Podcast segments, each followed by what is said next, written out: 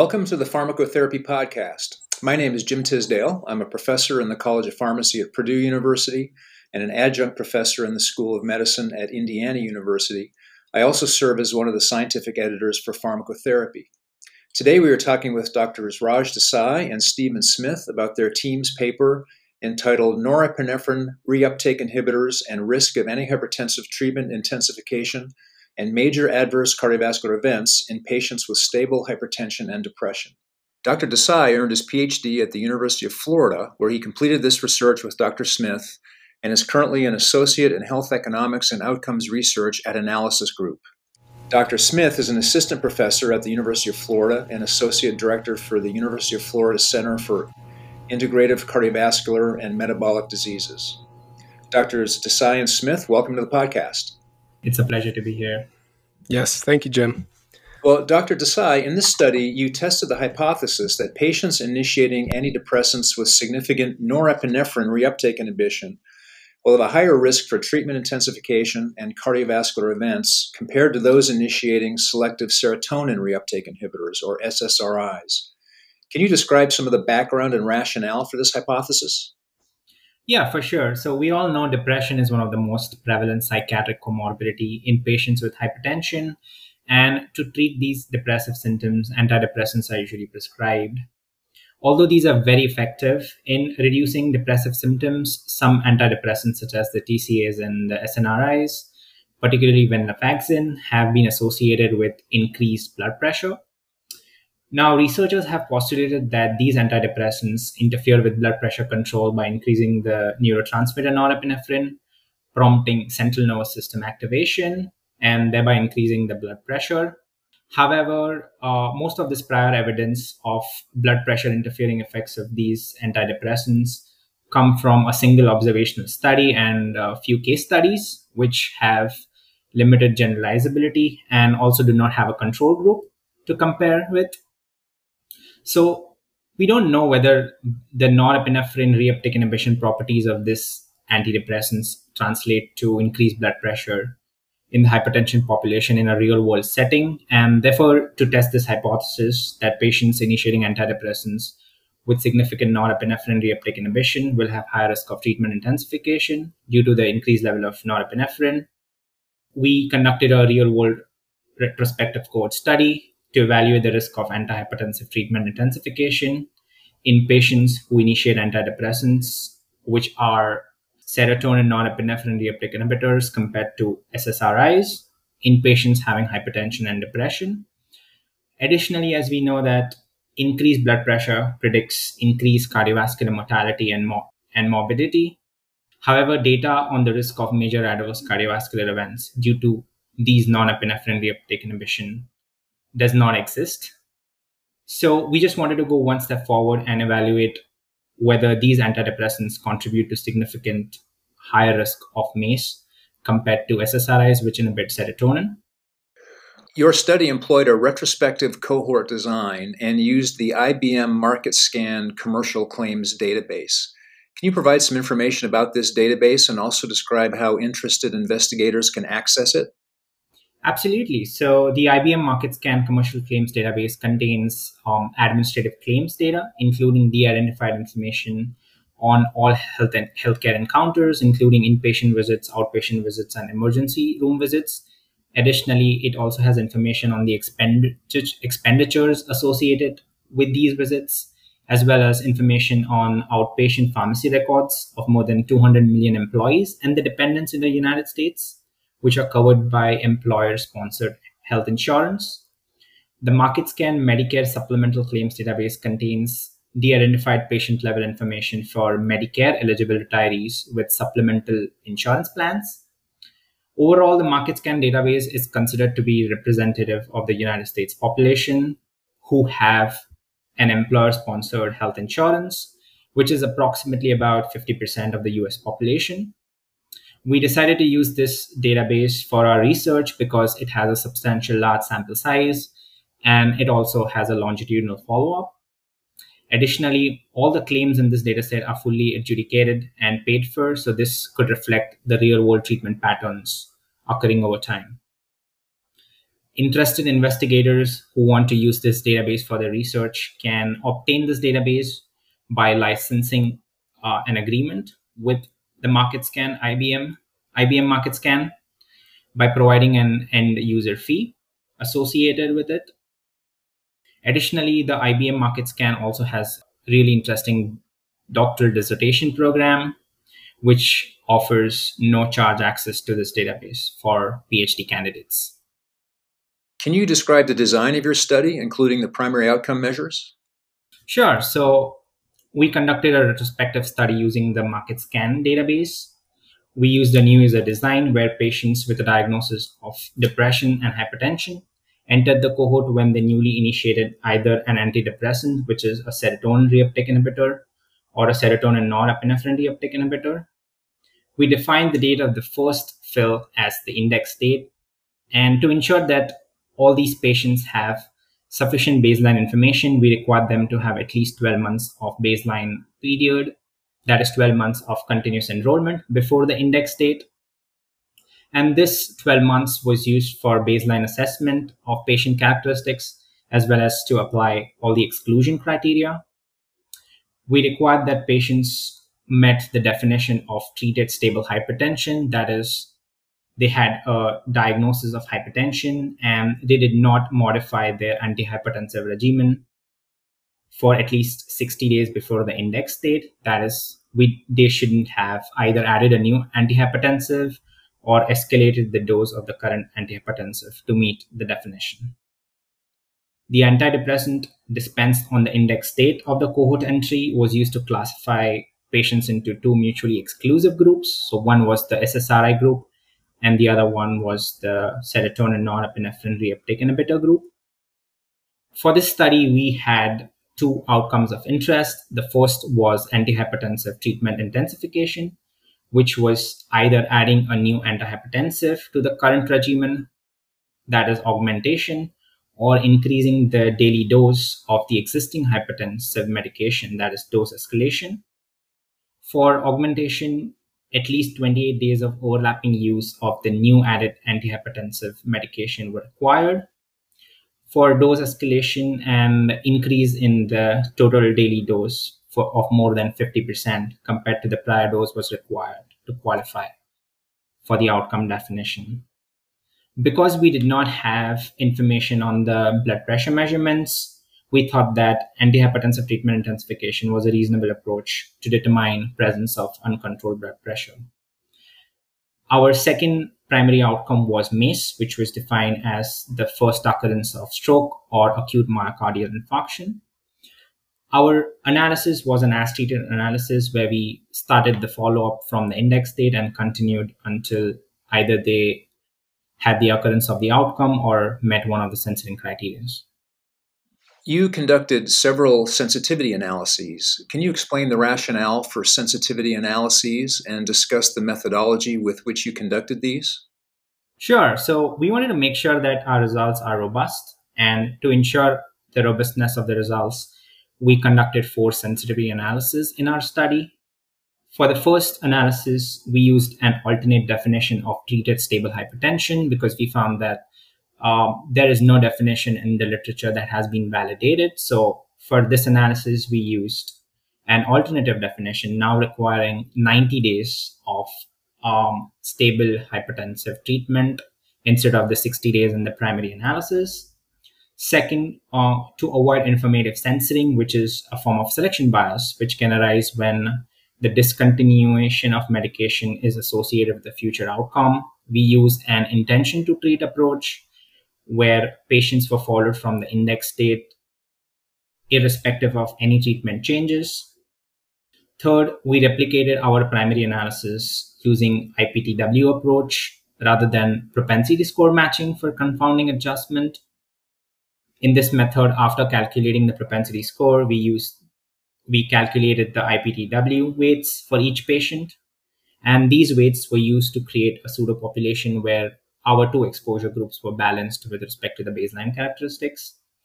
And finally, we examined the association between individual and serotonin norepinephrine reuptake inhibitors compared to fluoxetine, looking at the risk of antihypertensive treatment intensification and MACE.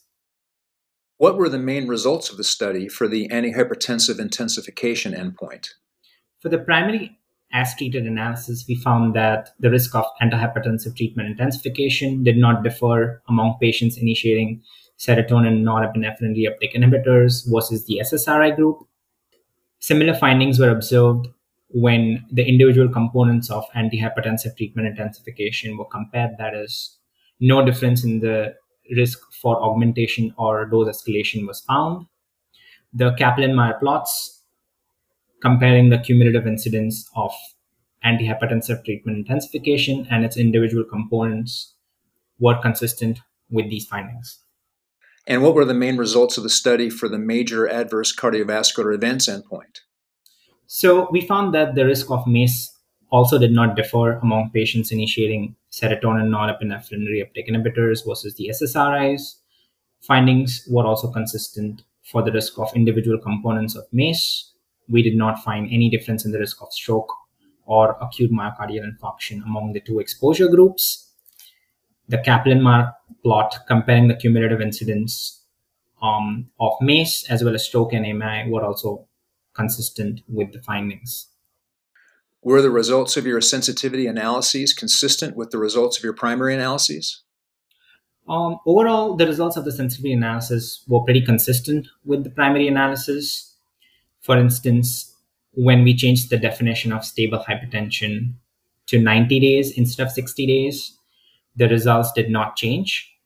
Similarly, conducting the analysis by the intention to treat approach or using IPTW for confounding adjustment did not change the point estimates. Were there differences in your findings among different age groups or in men versus women or in any other subgroups of interest? So, in order to assess if there is any heterogeneity of treatment effect, we stratified our analysis by age and sex to test the differences in the risk of antihypertensive treatment intensification and MACE. However, we did not find any differences in the risk of our outcomes b- between the age groups as well as between men and women. Dr. Smith, were any of your findings surprising to you? Yeah, thanks, Jim. Very good question. So I think we went into the study thinking we might see a small excess risk of MI or stroke, maybe perhaps especially stroke, under the assumption that the, the norepinephrine reuptake inhibition might be associated with a spike in BP in some patients, as Dr. Desai talked about earlier. Um, of course, as he also mentioned, in the overall analysis, we didn't see any evidence of the spike in events, nor any evidence of a spike in blood pressure that required antihypertensive intensification. So I think that was initially surprising to us. But when we dug a bit deeper, I think there were some plausible reasons for this. You know, number one, we really didn't see very many hard outcomes overall. What we did see was about on par with incidence estimates from the AHA Heart Disease and Stroke Statistics Committee in the general population. But we thought we might see a higher rate in this population since they were both hypertensive and had depression. And both of those are known to be associated with overt cardiovascular disease. And then, secondly, I think uh, the prior data linking SNRI use with significant blood pressure elevations is largely limited to venlafaxine and primarily at higher doses. And as it turned out, we saw a fair amount of venlafaxine use, but very little initiation at those higher doses uh, in the population that otherwise met our study criteria. Nevertheless, we did see in uh, the MACE analyses that there was a hazard ratio point estimate of about 1.5 comparing venlafaxine with um, fluoxetine, which was the most prevalent SSRI. Now, as Dr. Desai mentioned, that hazard ratio uh, uh, confidence interval encompassed one, so it was not statistically significant. But it does seem possible there's a there could be a true risk there. It's just probably quite small, at least in the population we studied. You didn't include a control group of patients with hypertension who were not receiving antidepressant agents. Would you hypothesize that the incidence of antihypertensive drug intensification and MACE in the SNRI and SSRI groups would be higher than or similar to a control group of patients not taking antidepressants? Yeah, is another very good question, Jim. So, first, we didn't include a hypertension only group because we were really trying to isolate the effect, uh, if any, of norepinephrine reuptake inhibition rather than some combined effect of norepinephrine or serotonergic effects together with depression itself. So, with regard to your question on MACE, you know, I suspect if we had included a group with stable hypertension but who had no evidence of depression, or maybe who had depression but that was not pharmacologically treated, I, think we probably would have seen that the hypertension only group had a lower risk of MACE. As I alluded to before, there's a fairly strong and well documented link between depression and cardiovascular disease, even if we don't fully understand the causal mechanisms that underpin that association. They share many of the same modifiable risk factors, um, and there could be other mechanisms at play in which uh, either or the other directly influence um, the other. So I think, long story short, my my hypothesis would be that the hypertensive depressive group would have a higher MACE risk than a hypertension only group, uh, all other things considered equal. Now, regarding the antihypertensive intensification, I think this one's a bit trickier uh, if initiation of antidepressants of, of one type or another were associated with worsening blood pressure control, then I would expect a hypertension only group to have less treatment intensification. But uh, it's complicated by another factor at play, uh, which is that we also have to consider how we measure these things and the impact that that can have on misclassification. So, in a claims based study like uh, ours, our ability to measure almost everything is conditional on the patient's ability and willingness to seek care. If they don't seek care, then we don't have an insurance claim for it and we can't measure it. So, you can imagine a patient who has more severe depression not being able to get to their healthcare provider's office and therefore not being able to have a blood pressure check, in which case they don't get treatment intensification, even if their blood pressure truly warranted it. Uh, Conversely, the same hypothetical patient who's not in a major depressive episode probably has an easier time getting to their provider's office, having their blood pressure checked, and getting their treatment intensified. And in that case, the hypertensive only cohort might have a higher incidence of treatment intensification, but it's really a phenomenon related to how we measure the outcome in claims data rather than a true underlying difference uh, between the two groups. So uh, that's a long-winded way of saying I'm sorry I don't have a great prediction on that part of the question, but I think it get back it gets back to my earlier point about us, you know, really trying to isolate the pharmacologic effect of uh, norepinephrine reuptake inhibition without having to try to disentangle that from the depression effect. What are some of the limitations of your analysis? Yeah, so our paper discusses a number of important limitations, and I'll just highlight a couple of the ones that I think are uh, particularly important. So, first of all, we don't have any data on blood pressure in these claims based studies. And that has a couple of important implications for our work. So, first, we don't know whether baseline blood pressure was similar between the comparison groups. And this is obviously an important consideration in our study because our outcomes are all highly associated with baseline blood pressure.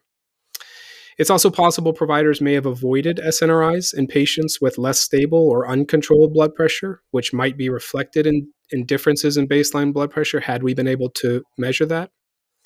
We tried to minimize the impact of this using a propensity score, but there's, of course, no perfect substitute for a well measured blood pressure at baseline in this type of study.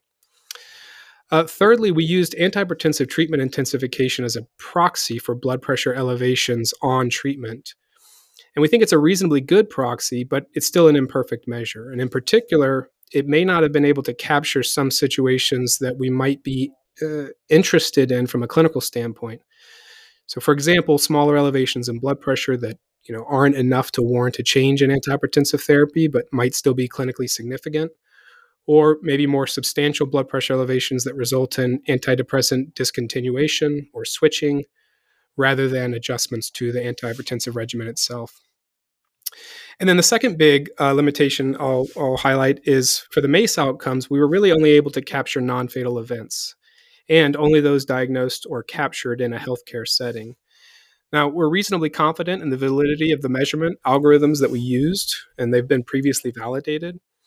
But it's, of course, entirely possible some outcomes were missed in both groups. You know, for example, patients who had a fatal event at home or who had a non-fatal event but did not seek care. We think most likely those the, the probability of missing such outcomes would be similar between groups, but of course we can't be certain.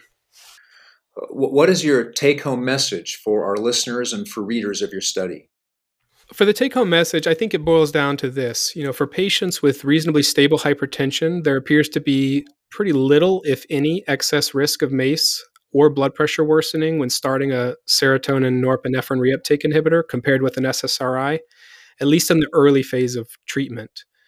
Um, you know, we followed up for a median of about seven to eight months in our treatment groups. So we don't know yet whether that's uh, that same finding is true for longer term treatment, and particularly at higher doses of venlafaxine. But I think that's a that's an area that could use further investigation. Well, the full article is published in the June 2022 issue of Pharmacotherapy. Thank you both for sharing this additional insight with us today. Thank you very much, Jim. Thank you for the invitation.